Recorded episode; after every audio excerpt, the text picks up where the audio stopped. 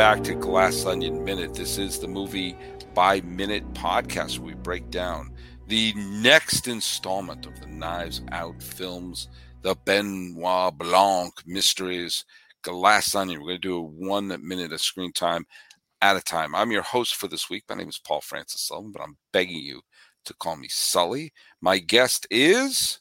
I'm Rick Ingham. Well, our minute here in Glass Onion starts with Benoit handing Helen a glass. Except maybe offer you some courage. And a reminder of why your sister walked away in the first place.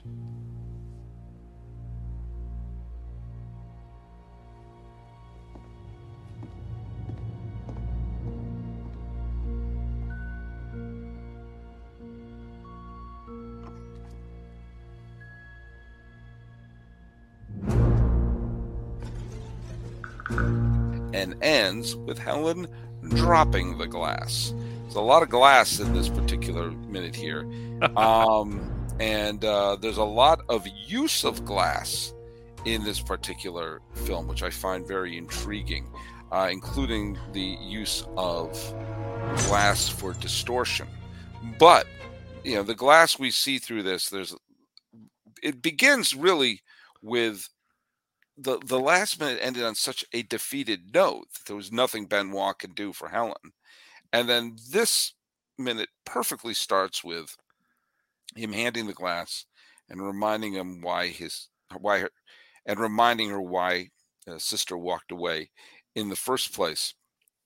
Um, it's interesting in the framing uh, when she when Daniel Craig hands the the glass to her, the the glass i don't know what sculpture it is is it a goose is it a swan or something is framed right in front of the the fight club painting of edward norton in the background so it looks like he's coming out of the water or like something like that it's it's peculiarly framed uh, yeah. picture and i've and i've just gone to think that there is not one accident in the framing of any of these these pics but um, this is, but I don't want to lose sight of the the wonderful piece of acting by Daniel Craig at this point, because he goes from basically saying, you know, that's it, you've lost, to very subtly doesn't sort of give a big grin or something, but just hands the glass over with a sense of encouragement,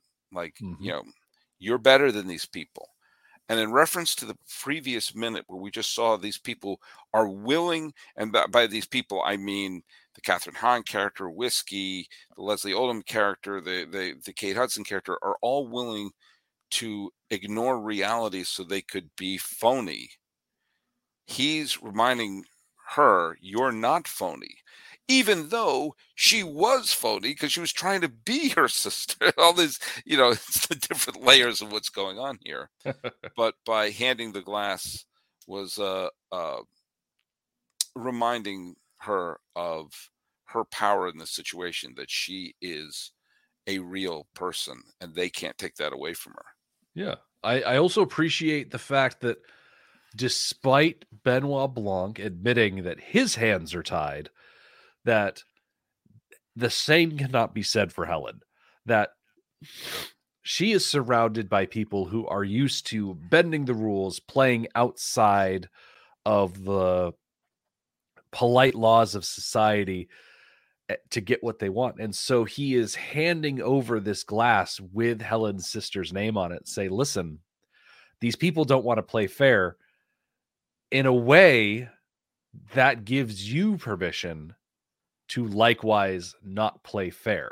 Like if they're going to start changing rules on you, you might as well change the rules on them.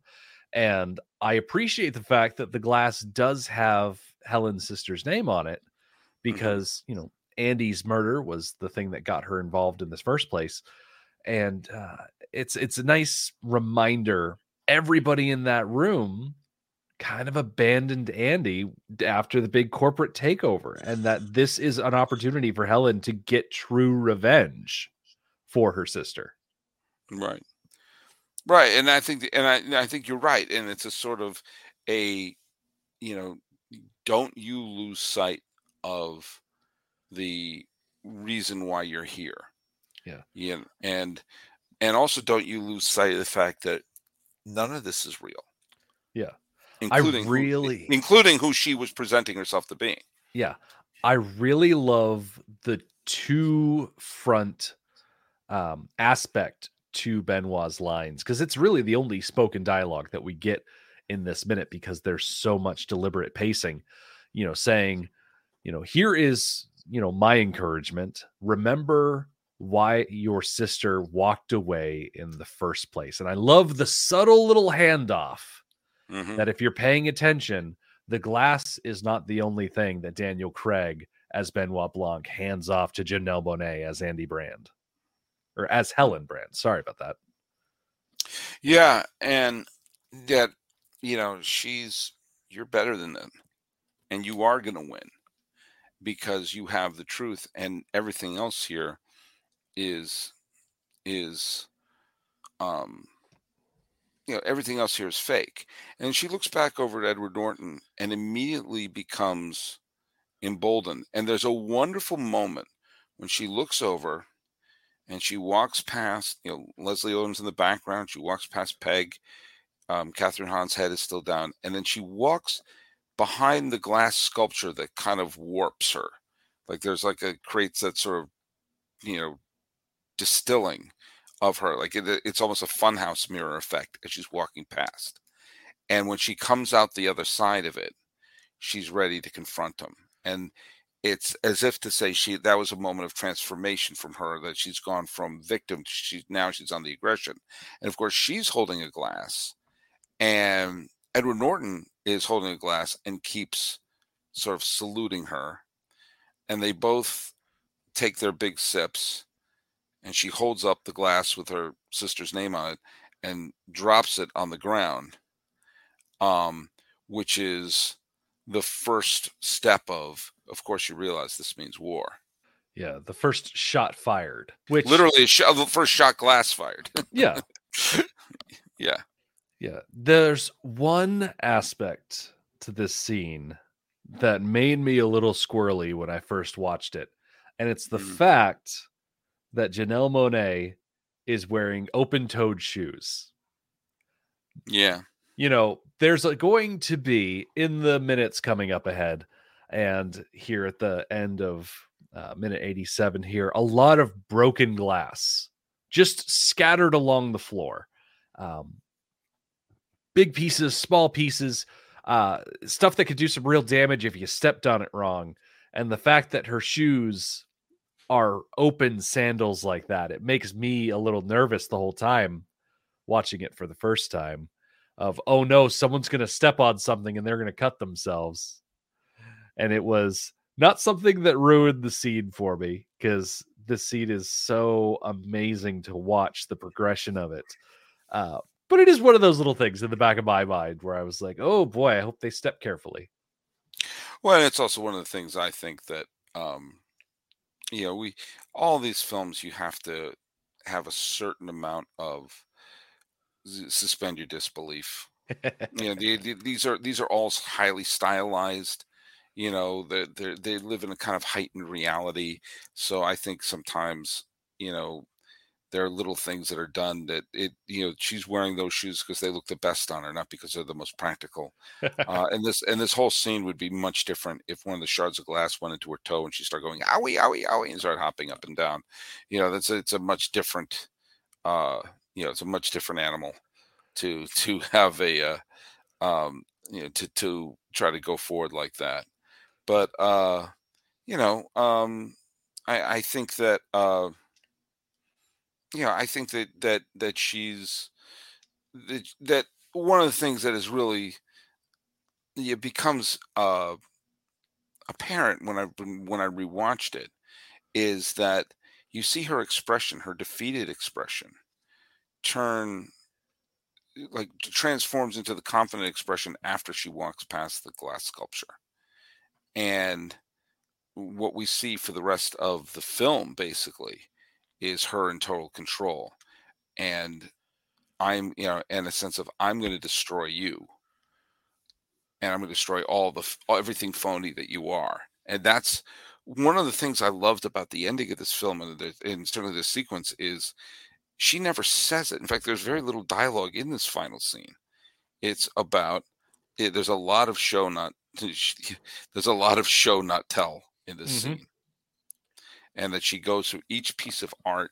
You know, eventually, well, actually, at this point, she I won't get it. I won't get ahead, but uh, you know that you know destroying the glass that uh, has her sister's name on it, and knowing what you know what it meant, what the what the glass represented in this whole sequence, and the and Dave Bautista's character.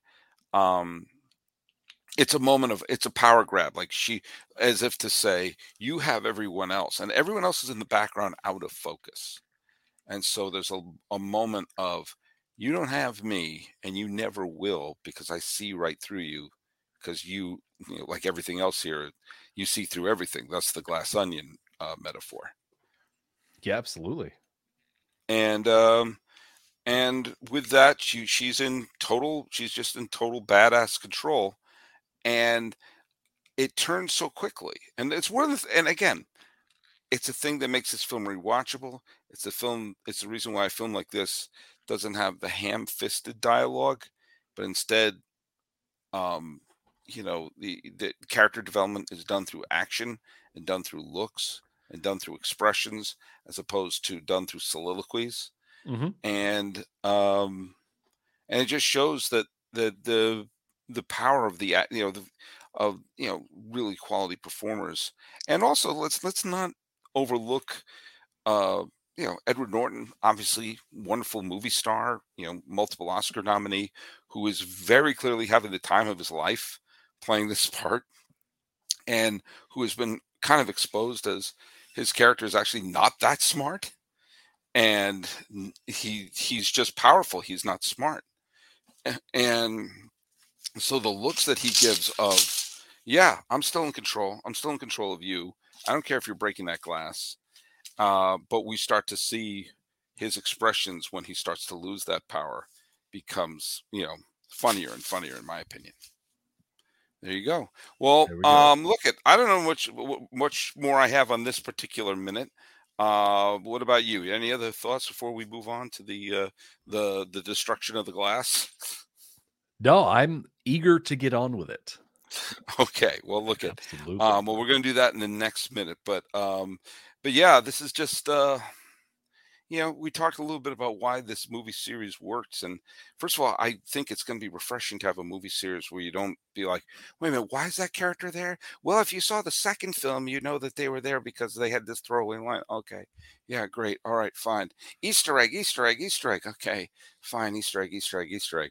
Um, but uh, I like that it's like Benoit Blanc is kind of eccentric. That's all you really need to know.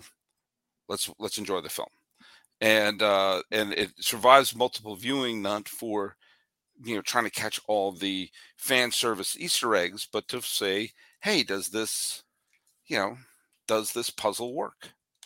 And uh, I think it does. I think it does remarkably well. Yeah. Agreed. All right. Well, tell well, look at you. You were the host of a podcast of that covered uh, what I thought was the best film of the 2010s, which was Mad Max Fury Road.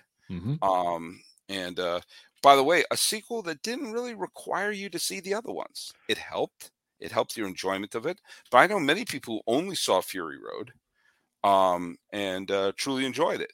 Uh, I happen to be, as as a child of the '80s, I saw the Road Warrior about 700 times on cable television, and every time I saw it was like there. You know, I was so skeptical when George Miller said he was doing another. I said, George, George, George, George, just be happy with the fact you made this action masterpiece in the Road Warrior.